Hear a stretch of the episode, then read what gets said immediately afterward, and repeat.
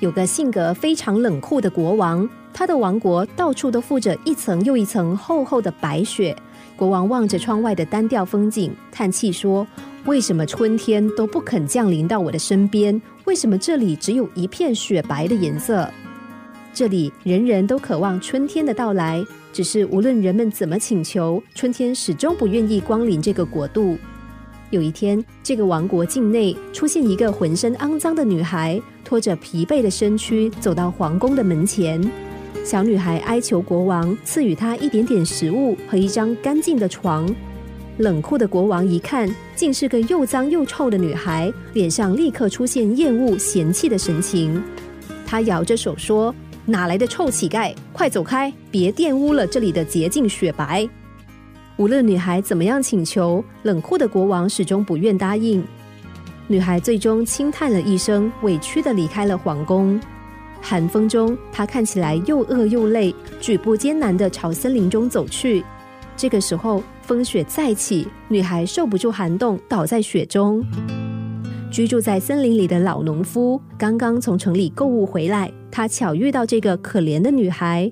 农夫扶起了女孩，轻声安慰她说：“自己的家就在前面，如果女孩不嫌弃，可以到他的屋里取暖。”女孩轻轻点了点头，农夫便将她扶上马车。然后赶紧回到住处。农夫对他的老婆说：“老太婆，再加点木柴，让火旺一些。她应该饿了，再去准备些吃的。”女孩满脸感激的看着他们，屋里越来越温暖。此刻，他们正用心的为女孩准备餐点。但就在农夫夫妇餐点准备好的同时，女孩头一偏，微笑的死去。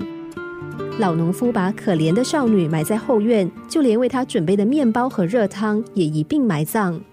第二天一早，老农夫准备到院子整理木柴的时候，突然发现一件神奇的事：“老太婆，你快出来看呐！这真是个奇迹，因为其他地方仍旧是白雪皑皑，唯独这里开满了五彩缤纷的花朵，只有这里拥有春天才有的风景和气息。”此刻的后院充满了花香和温暖的空气，还有翩翩飞舞的蝴蝶。没有人不渴望被爱。